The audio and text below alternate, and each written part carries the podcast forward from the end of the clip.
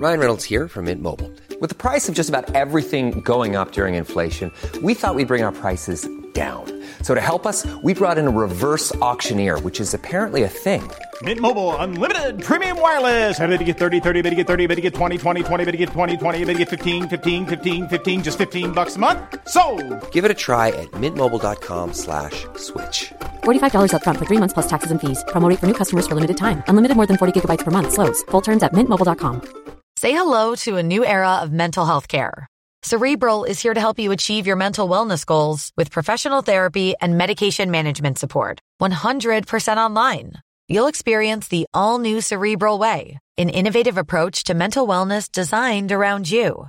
You'll get a personalized treatment plan from a therapist, prescriber, or both in a safe and judgment free space.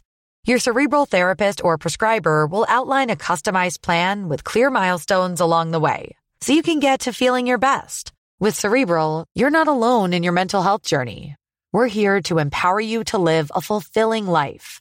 So take that first step towards a brighter future and sign up today at cerebral.com slash podcast and use code ACAST to get 15% off your first month. Offer only valid on monthly plans. Other exclusions may apply. Offer ends July 31st, 2024. See site for details.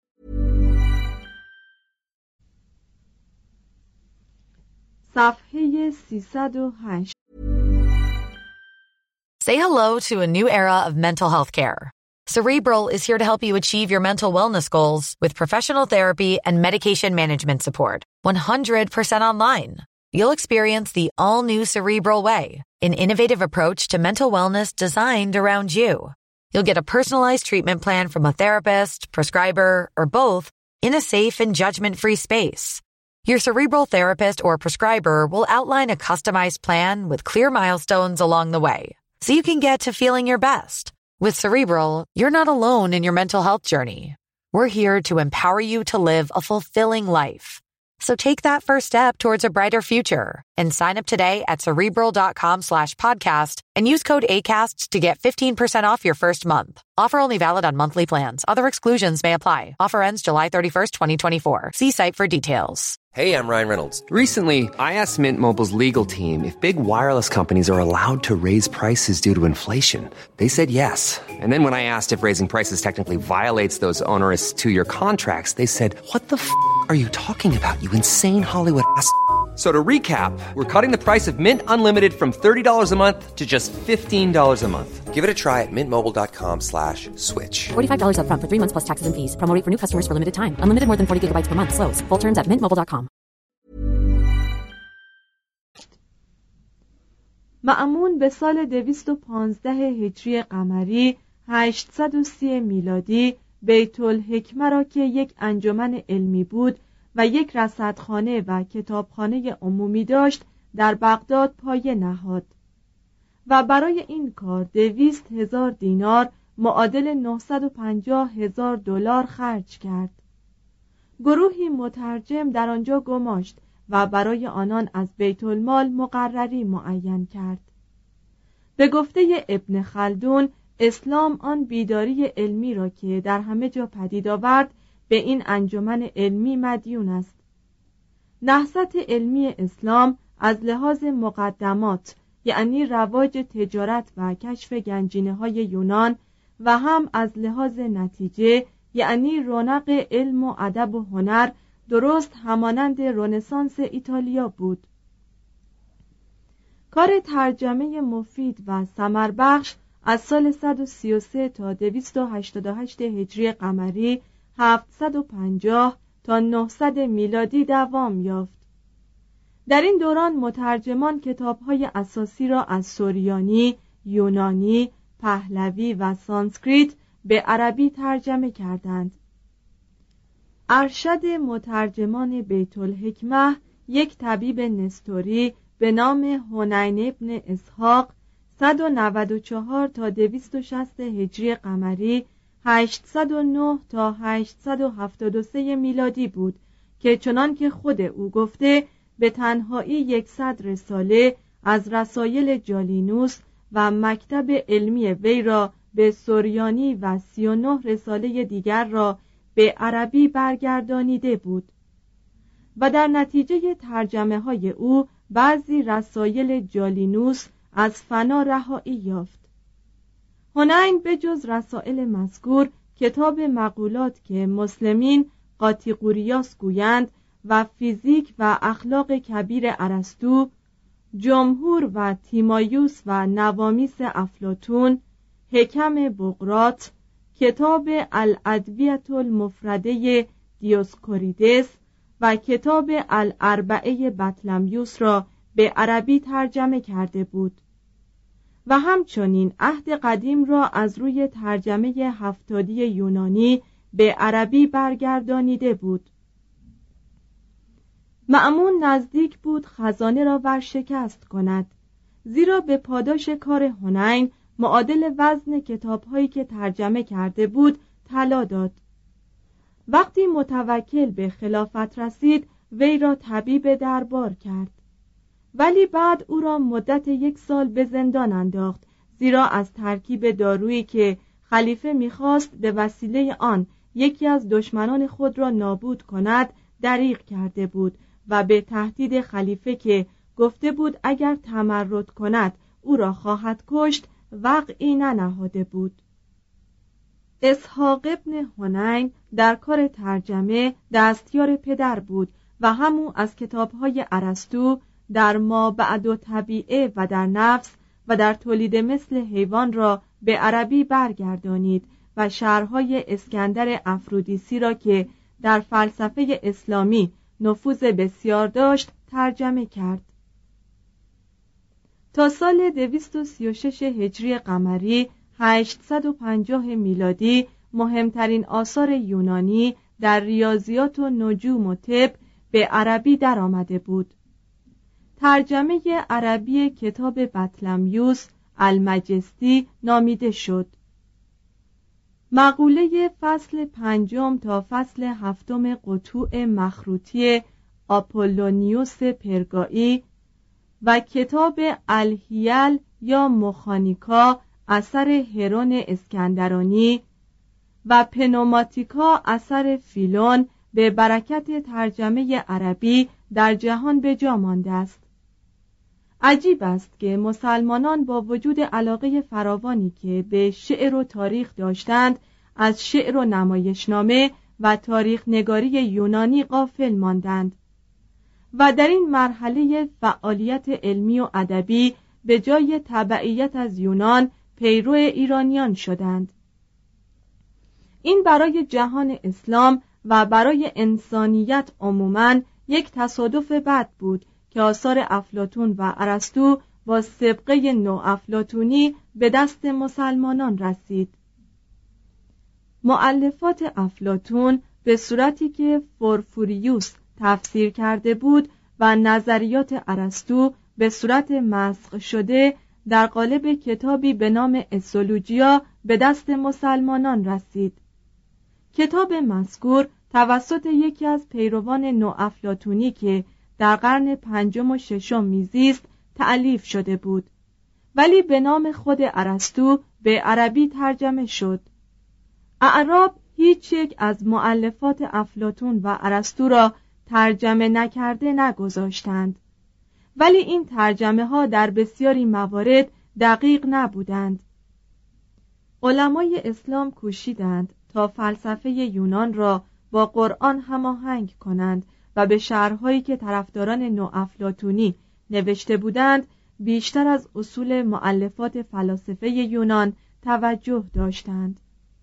بدین جهت کتابهای واقعی ارسطو جز آنچه درباره منطق و علوم طبیعی بود به دست مسلمانان نرسید.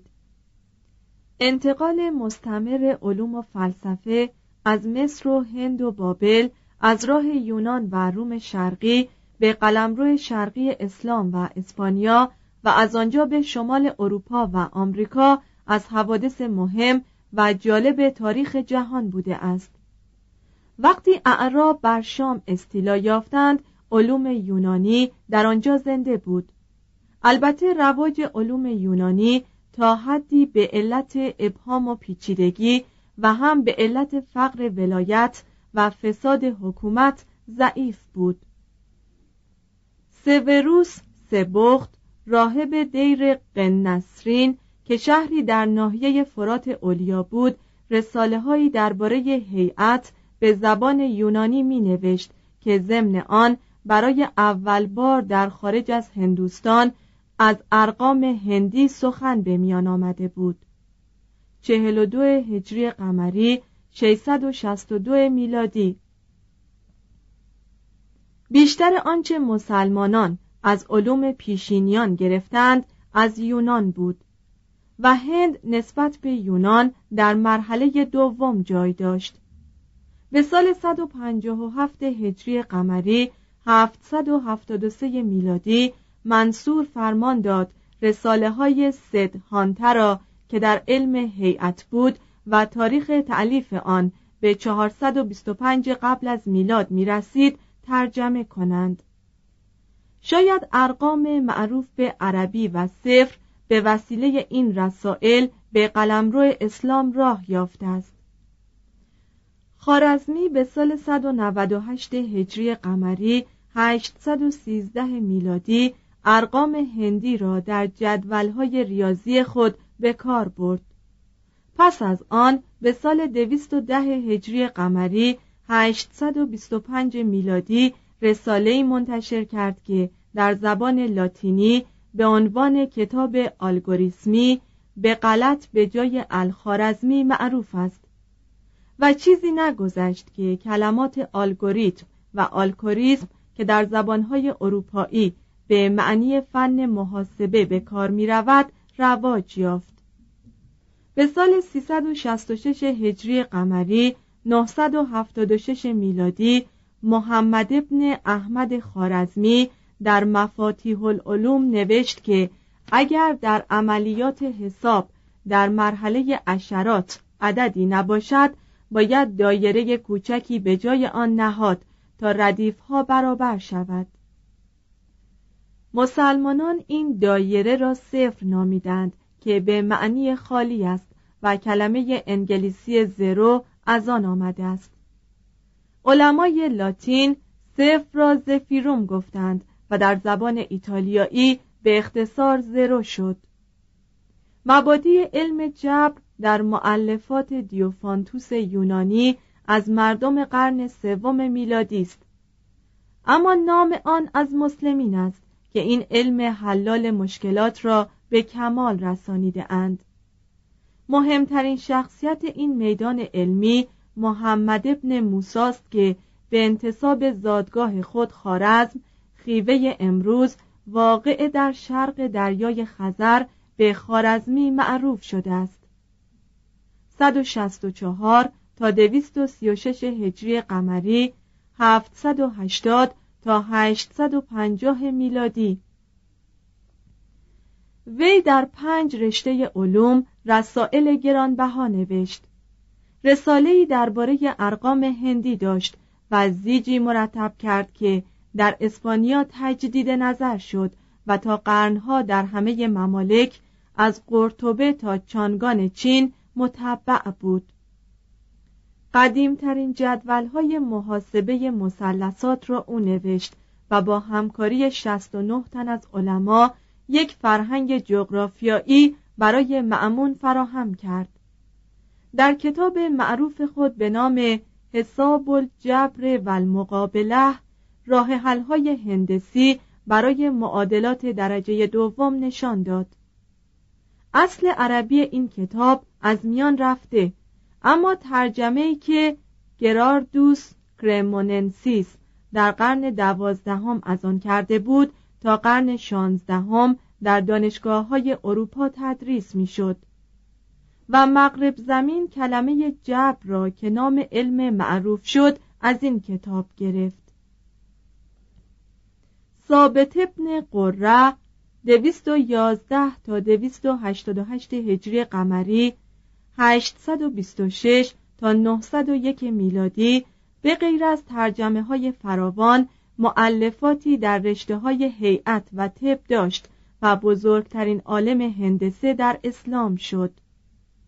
ابو عبدالله بطانی 236 تا 317 هجری قمری 850 تا 929 میلادی که فردی سابعی مذهب از مردم رقه بود و در اروپا به نام آلباتنیوس معروف است علم محاسبه مثلثات را از آنچه در ایام ابرخوس و بطلمیوس بود خیلی جلوتر برد. در حل مسائل مثلث را جانشین چهار زلی بطلمیوس کرد و جب را به جای وتر قوس ابرخوس به کار برد و همو در حساب مثلثات نسبتها را تقریبا به صورتی که اکنون به کار می‌بریم مرتب کرد. معمون گروهی از منجمین را به کار رصد اجرام سماوی و ثبت نتایج آن و تحقیق هیئت بطلمیوس و مطالعه درباره کلفهای خورشید برگماشت. با مسلم انگاشتن کرویت زمین طول یک درجه نصف و نهار را به وسیله رصد کردن خورشید در یک زمان از تدمر یا پالمورا و از دشت سنجار اندازه گرفتند. در نتیجه این اندازهگیری مقدار آن درجه 56 میل و دو سلس میل معادل 91177 کیلومتر تعیین شد که فقط نیم میل از اندازه زمان ما بیشتر است. بر این اساس محیط زمین را حدود 32820 کیلومتر معین کردند. این منجمین چیزی را تا از امتحان و تجربه علمی درست در نمی آمد نمیپذیرفتند و در تحقیقات خودشان به اقتضای قوانین علمی صرف پیش می رفتند. یکی از ایشان به نام فرقانی که از مردم فرقانه ماورا النهر بود در رشته نجوم کتابی به نام جوامع علم النجوم نوشت حدود سال 246 هجری قمری 860 میلادی که هفت قرن تمام در آسیای باختری و اروپا مرجع و مورد استفاده بود. بطانی از او هم مشهورتر بود. بطانی چهل و یک سال تمام در کار تنظیم رسدهایی که به دقت و شمول شهره بود وقت صرف کرده و در نتیجه رسدهای خود به نتایجی رسید که به صورتی عجیب با نتایج روزگار ما نزدیک است. از جمله تقدیم اعتدالین را پنجاه و چهار و نیم در سال و میل کلی را 23 درجه و پنجاه و پنج تعیین کرده بود. یکی دیگر از ایشان ابوالوفاست که در حمایت نخستین حکام دیالمه بغداد میزیست و همو بود که به گفته سدیو که هنوز مورد گفتگوست تغییر سوم قمر را 600 سال پیش از تیکو براهه کشف کرده بود.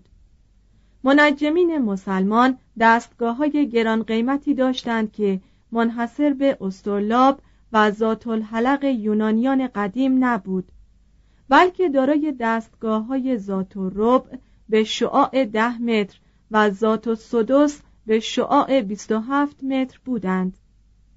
استرلاب که مسلمانان در آن اصلاحات بسیار کرده بودند در قرن یازدهم میلادی به اروپا رسید و همچنان تا قرن هفدهم میان دریانوردان به کار می‌رفت. مسلمین در طرح و ساختمان استرلاب دقت فراوان به کار برده بودند. چنان که هم یک ابزار علمی و هم یک اثر هنری شده بود. تصویر اقالیم زمین حتی از تهیه نقشه آسمان هم مهمتر بود. زیرا زندگی مسلمین وابسته به کشاورزی و بازرگانی بود. سلیمان تاجر در حدود سال 226 هجری قمری 840 میلادی کالای خود را به خاور دور برده بود. یک مورخ ناشناس سرگذشت سفر او را به قلم آورد و این قدیمترین وصف عربی از دیار چین بود که 425 سال پیش از مارکوپولو نوشته شده بود. در همین قرن ابن خردادسبه کتابی درباره هند و سیلان و جزایر هند شرقی و چین نوشته بود. المسالک و الممالک که ظاهرا برای تنظیم آن از سفرها و مشاهدات خود در این مناطق استفاده کرده بود. ابن حوقل گزارشی از هند و افریقا نوشت و احمد یعقوبی از مردم ارمنستان و خراسان به سال 278 هجری قمری 891 میلادی کتاب البلدان را تعلیف کرد که در آن ممالک و شهرهای مسلمان و بسیاری از کشورهای بیگانه را به وضعی قابل اعتماد وصف کرده بود. محمد مقدسی در همه قلمرو اسلام به جز اسپانیا سفر کرد و در اسنای سفر سختی های بسیار دید و به سال 375 هجری قمری 985 میلادی کتاب احسن و تقاسم فی معرفت الاقالیم را نوشت که پیش از کتاب تحقیق مالالهند بیرونی مهمترین کتاب جغرافیایی ممالک اسلامی بود. ابو ریحان محمد ابن احمد بیرونی 362 تا 440 هجری قمری 973 تا 1048 میلادی راه و رسم تحقیق علمی را به بهترین وجهی در جهان اسلام می نمایاند. بیرونی فیلسوف، مورخ، جهانگرد، جغرافیدان، زبانشناس، ریاضیدان، منجم، شاعر و عالم طبیعیات بود و در همه این رشته ها آثار معتبر و تحقیقات مهم ابتکاری داشت. مقام بیرونی در جهان اسلام شامختر از مقام لایبنیتس و لئوناردو داوینچی در اروپا بود. او نیز چون خارزمی در نزدیکی خیوه کنونی بزاد و مانند او در قرنی که اوج اعتلای علوم اسلامی در قرون وسطا بود عنوان اعتبار علمی موتن خود در مشرق دریای خزر به شمار می رفت.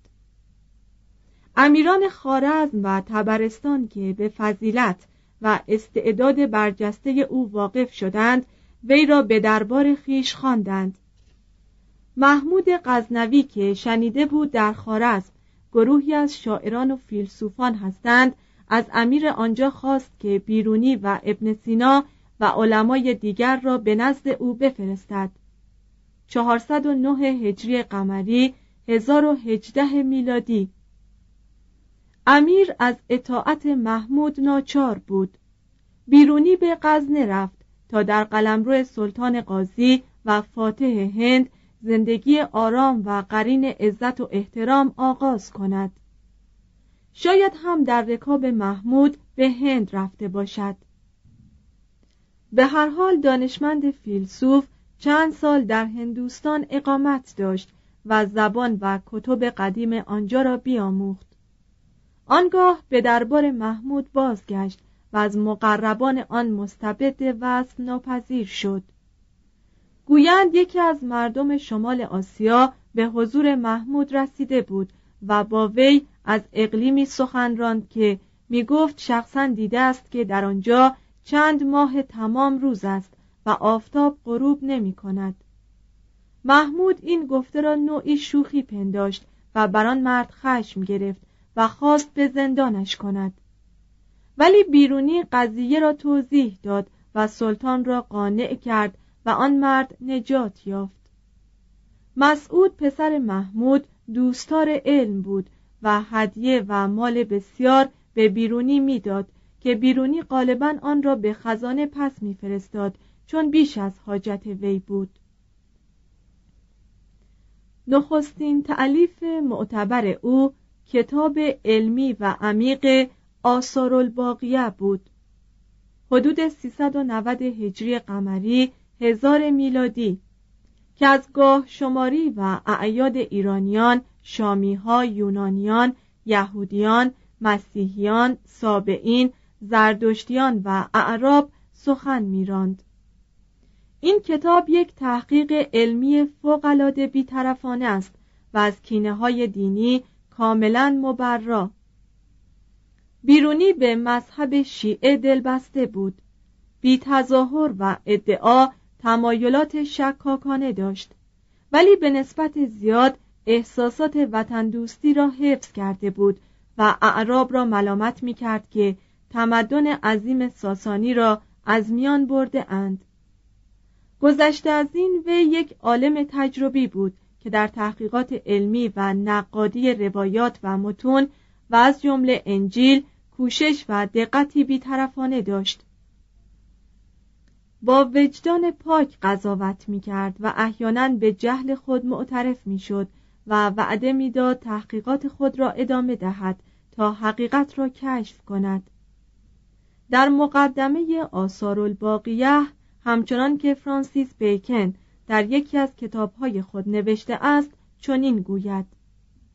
باید جان را از عللی که قالب خلق را به سقوط میکشاند و موجباتی که چشم حقبین را کور می کند چون عادت، تعصب، رسم رایج، پیروی از هوس یا حب ریاست و امثال آن پاک کنیم. که جز بدین وسیله هرچه بکوشیم و تحمل رنج کنیم به مقصود نخواهیم رسید در آن اسنا که حامی وی به هند حمله می برد و شهرهای آنجا را به ویرانی می کشانید بیرونی سالیان دراز را به تحقیق درباره نژادها، زبانها، دینها، فرهنگها و توایف مختلف هند میگذرانید.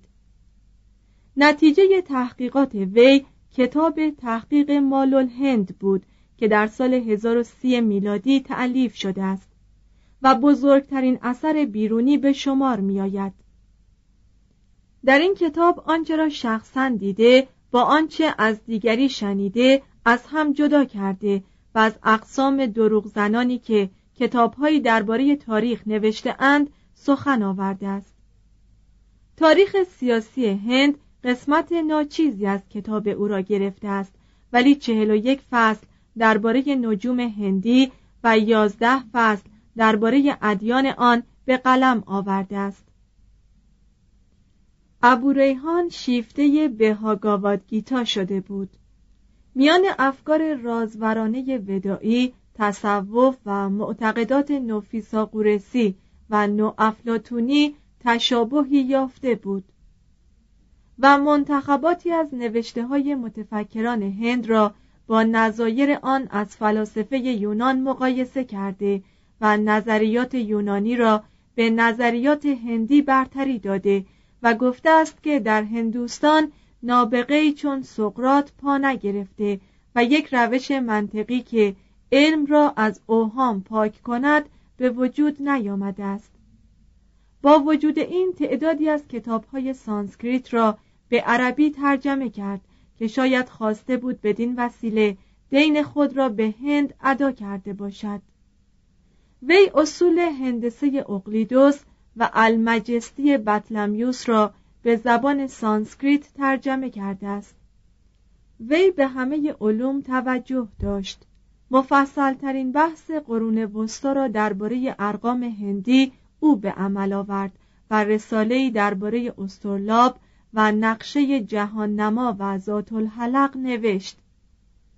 زیجی برای سلطان مسعود تنظیم کرد. در کروی بودن زمین تردید نداشت. معتقد بود که اشیا به طرف مرکز زمین جذب می شوند گفته بود که داده های نجومی را مطابق این فرض که زمین هر روز یک بار به دور محور خود و هر سال یک بار به دور خورشید می گردد به همان سهولت می توان توضیح داد که اگر عکس آن را فرض کنیم. گفته بود که شاید دره سند روزگاری قعر دریا بوده است. کتاب مفصلی درباره احجار نوشت و ضمن آن عده زیادی از سنگها و فلزات را از لحاظ طبیعی وصف کرد و از اهمیت تجاری و طبی آن سخن آورد. وزن مخصوص هجده قسم سنگ گرانقدر را معین کرد و گفت که وزن مخصوص جسم متناسب با مقدار آبی است که جابجا جا می کند. و طریقه برای به دست آوردن قوه اعداد بدون توسل به عملیات ملالانگیز جمع و ضرب پیدا کرد. از قضیه هندسی خانه های شطرنج و دانه های گندم سخن به میان آورد. برای بعضی غذایای هندسی راه حلهایی کشف کرد که به نام وی معروف شد. دایرت المعارفی در نجوم رساله‌ای در جغرافیا و خلاصه‌ای در نجوم علم احکام نجوم و ریاضیات تعلیف کرد. علت برون آمدن آب را از چشمه و چاه آرتزیان طبق قانون ظروف مرتبط شهر داد. تاریخی برای دوران سلطان محمود و سبکتکین و تاریخی برای خارزم نوشت. مورخان شرقی وی را شیخ عنوان می‌دهند و گویا منظورشان این است که وی شیخ علما بوده است.